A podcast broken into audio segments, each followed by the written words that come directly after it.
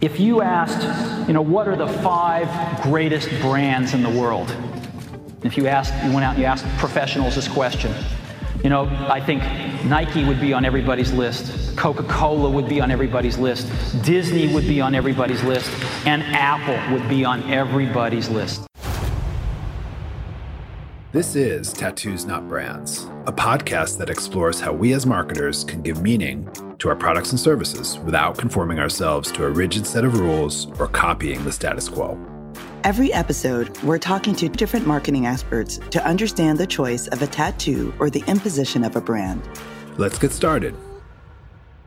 Whoa. Before we get started, Clint, we know that this podcast is inspired by a book that you wrote called Tattoos Not Brands. Why don't you share with the audience why you wrote the book? Sure. It's taken 10 years, so I've had definitely ample time to think about the underpinnings and the rationale. And it comes from having in marketing and management for around 30 years and finding this consistent plot point in all my work with clients where their goals tend to be articulated as, I want to become a brand, I want to build a brand, I want to grow a brand.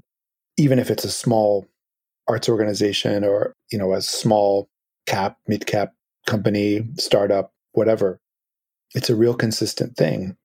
And I got to thinking that a brand isn't always exactly what you want to be when you're something that's not ubiquitous or something that's not global or something that's not capitalized in a way that will allow it to become top of mind for the world. Does that make sense? Yeah, it does. It absolutely does. And I have to say that, why I decided to join you on this quest of Tattoos Not Brands is that over my last 2 decades of advising startups and founders and decision makers at various organizations, and from small to midsize, my role as the strategist or the manager or director of that brand, of that organization, is to create that narrative and that story for them. And there is a challenge or disconnect between the new emerging company and enterprise and trying to exactly mimic the existing brands of today. And when those brands started in those time periods is very different from the landscape that we have today. So I love this idea of empowering these decision makers and stakeholders and how they can use their own unique narratives to really cut through the noise. That's fantastic. And I'm very, very grateful that you're in this with me. The whole goal is to banter, to debate, to discuss the reasons why decisions should be made about tattoos, brands, and whether you're best served by marketing inside or outside the lines or some combination of both.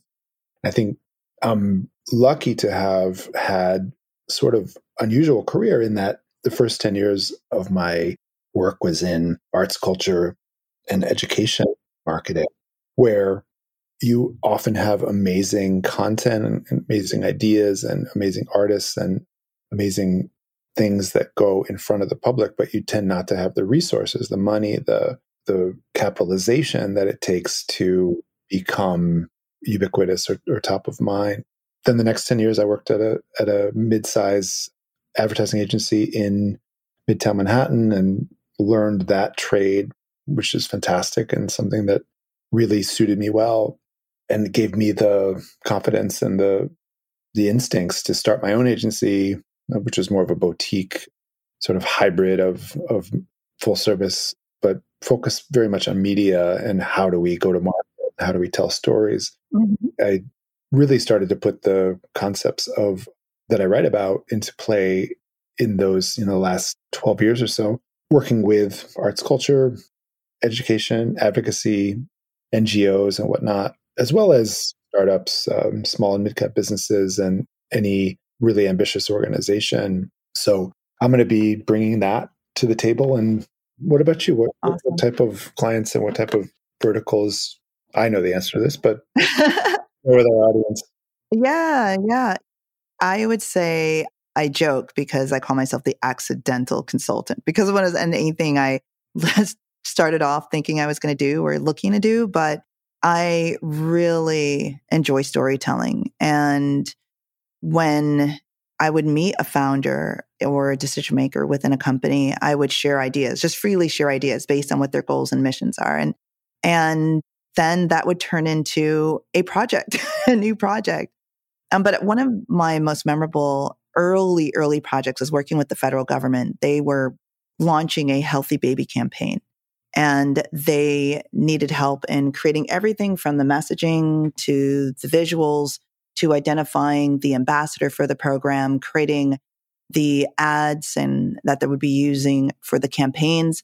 So being a part of that team was so enlightening. One, working with a government agency, but two, just really from the ground up, creating this impactful story that was so important to get out there to the masses to help reduce death rates among infants within the African-American community. And that then, spanned to other startups in the fashion space, tech space. Another really memorable experience is working with the largest privately owned art gallery in the world. And they had such a unique business model. They were actually the only company doing what they were doing in terms of how they sold art and how they approached their audience. And I was brought on to help manage the brand and help launch their company into China. And again, when you're looking at competing in a space where you don't have direct competitors in terms of your business model, but you have very large competitors within the space of art sales, that was a really interesting journey. All the way to my current space that I'm very involved in, which is Web3, and which is the future of the internet. So think of what the internet is going to evolve into, and working with a variety of startups and creators across the board, from DAOs to metaverse worlds to artists that are bringing NFTs to light. So my background is varied, and I think this is going to be exciting as we explore the differences between what a tattoo is and what a brand is and the benefits of both.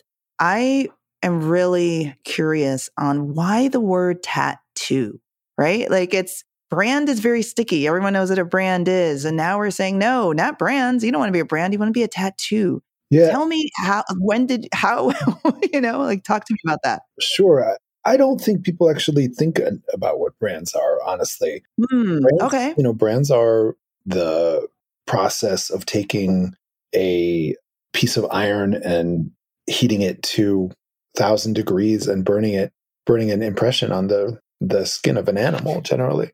That's what it is. And some might call it a necessity for agriculture or for the delineating who owns what. And it's important to know that. And it's not to say that it's a dirty word or anything. It's a real thing. It's a real process that does have a level of brutality about it. I think it's a metaphor for the choice that you're making when you're asking for that level of imposition in somebody's life. Doesn't mean that it's bad. When you have to sneeze, it's great to have a Kleenex. That's a true brand. Right? Obviously, the ones that come to mind very often are, like our introduction says, Nike, Disney, Apple.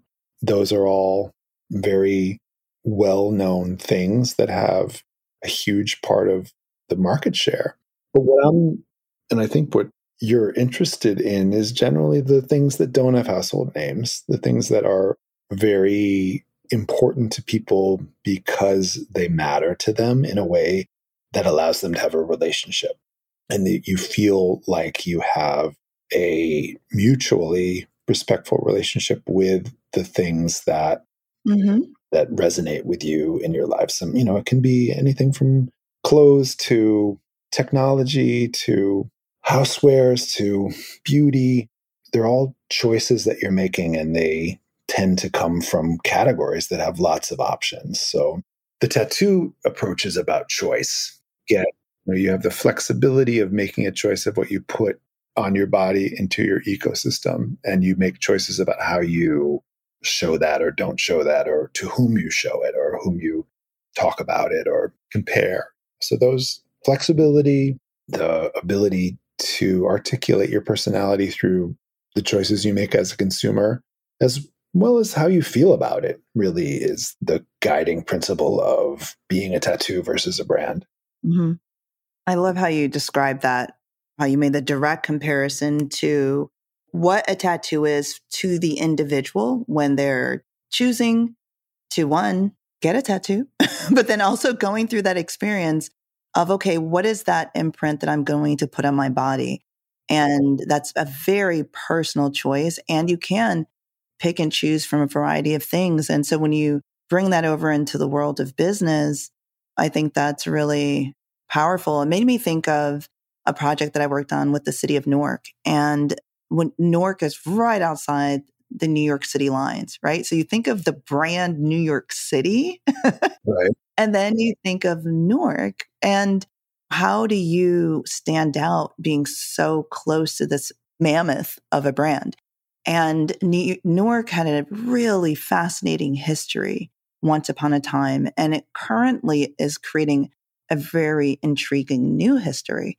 And so it was looking at those two dichotomies and bringing them together to create a narrative around the Renaissance of Newark, where it did not have to directly compete with New York City. And I think that, like you said, the flexibility, the personalization, the personality, bringing that forth, I think is really important. Yeah, definitely. I think you're hitting on a point that I write about a lot, which is you can't focus on something if you don't have a clear articulation of your goal. The natural inclination of something like Newark would be to say, oh, well, we're in the shadow of New York City. Yes, you are in one way, but if you lens it a different way and understand the segmentation of why somebody should care about that, you can be set free of the idea that you have to be competing. You don't have to be competing. You have to be just focusing. So I'm glad you said that, but I also want to ask you about something that I know you have, massive level of experience in, which is fashion. Mm-hmm. I find that designers are among the most often using the term brand. And whether it's somebody just starting out or Ralph Lauren or the real true brands, where if you walk down a street in any town in the United States, 8 out of 10 people would know what that is. And probably, I guess, Ralph Lauren might fit there. But is there a reason for that? Or? Well, I will have to say that when I started my journey as a designer, I was one of the ones saying, I want to be the next Ralph Lauren, Chanel, fill in the blank, Dior. And it was an inspiration to be able to reach that height of notoriety where everyone knew your name. As a designer, part of the love of the craft is being able to help someone express themselves. And when you're brand, when your name is being able to word of mouth carry to say, oh, just get a polo shirt or what have you. And then you've succeeded in touching many, many lives through your work, through your fashion, through your wares. And so I know, at least during my era, and this is with social media, there's many, many tattoos and influencers that are only looking at being tattoos from the conceptual standpoint. But prior to these new tools, it was all about who's the next Calvin Klein, who's the next Ralph Lauren, who's the next Gucci, who's the next Marc Jacobs. And the industry also was driving that point. They wanted to find these names, because when you find that whoever's taking the mantle, they're inspiring the next generation and they're inspiring the commerce. And so I think that was something that was very ingrained in designers. I came through the Fashion Institute of Technology. It's really just in the last few years, especially in the last couple of years, where I've aligned with the mindset of a tattoo. And even though in my consulting and advising, that was my strategy without even knowing that was my strategy, but with my own personal brands, I've realized the power of that flexibility and really letting that the niche of the niche cut through the noise and then really leading with that. Okay. So the The point that you make is a really good one. So it's about an articulation of ambition. Being a brand is an ambition because it's related to the heroes. It's related to those who have achieved notoriety and made really beautiful things or really interesting things, right? So that I don't want anyone to lose ambition or feel like this message is saying lower your standards, lower your ambitions, because it's not that. And I definitely want to make that point before we go any further. But I think one of the parables or analogies that I try to use when talking about the idea of tattoos, not brands, is the world of acting and movies, right? Mm-hmm. Sure, every actor wants to be a movie star. Let's just say it like it is, right? That's everyone wants the Oscar. Everyone wants the Oscar, right? And the mathematical and statistical analysis of that says that your chances are slim to none for that happening, which is also sounds like Debbie Downer, but it's not. It's just in the business world, it's better to understand that if you have focus and if you have a sense of the steps that it takes to get to the next level, you will almost always stay on course and build something to the point at which it has viability and sustainability in the ecosystem. I agree.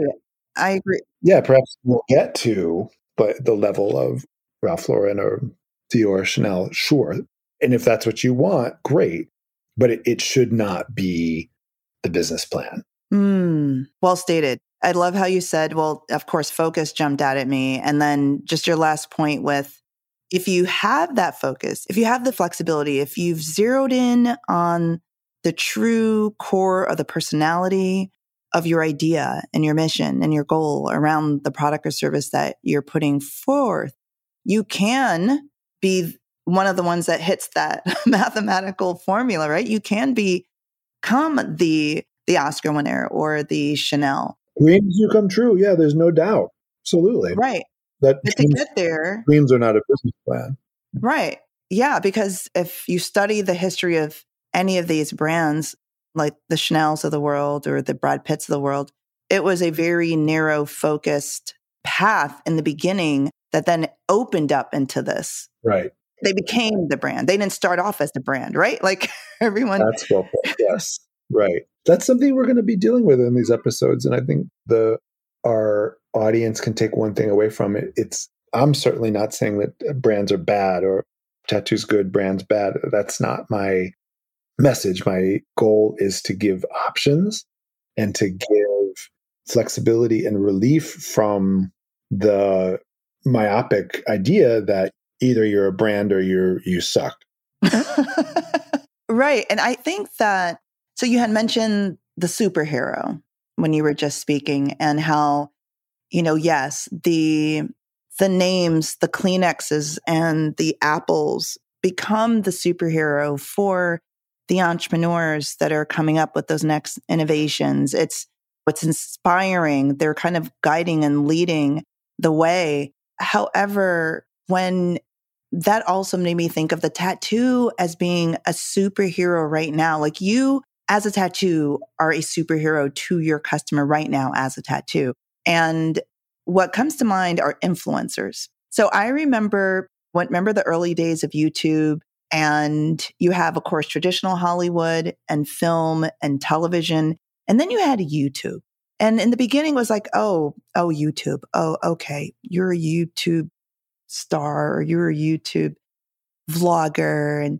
And these tattoos, these influencers weren't seen on par with Hollywood. They were almost kind of looked down on. But it didn't stop them from taking this tool and finding their audience and just driving home to their audience. And what happened was you had those breakouts like the Jake Pauls and Mr. Beast that became household names. They are household names. They became brands. And then they inspired the next generation of YouTube influencers. But they knew their audience. They weren't looking to be the Brad Pitts or the George Clooney's or whoever that A-list actor is of the moment. They said, hey, here's a cool tool. I can create my own video. I can have an audience and I'm off to the races. And what that niche that they had. And it was that very, very focused strategy that allowed them to become the household name of today. So I think influencers are a perfect example of the tattoo strategy versus the brand strategy. Yeah, that's such a good point. Wow. I like that. That makes me think of having gone to VidCon right before the pandemic and really having my eyes open to what's going on with that ecosystem. And I think the differentiation for me is that you really can earn as much money as you can hustle, and you can do it all yourself. So you don't need the variable of distribution has been completely revolutionized, where you don't need a network or you don't need an executive to greenlight your content. You need an audience. So I agree that that's definitely a brand building formula that is driven clearly just by the combination of joy and the ability to make as much money as you can. Absolutely. Absolutely. And that in and of itself is inspiring. And I think that's the whole point, right? Why you decided to write the book, Tattoos Not Brands, why you're sharing this. And we're sharing this concept to the world. And I love how you pointed out, it's not that becoming a brand is not a bad thing, right? I mean, I've been doing brand advising and consulting for 20 years. It's not a bad thing. I still have aspirations of being able to impact a large number of people with the products I put out there. But in order to get there, you have to start here. And here is around focus, personalization, flexibility, niching down to what makes you special and being okay with that and doing that unapologetically. Yep. So this is a great time, Clint, for us to wrap up our introductory episode to Tattoos Not Brands, and really excited for our upcoming episodes where we bring on marketers, where we debate, is this a tattoo? Is this a brand? And then explore this concept even further. And so again, I am your co-host, Nova Lorraine. And I'm your co-host, Clint White.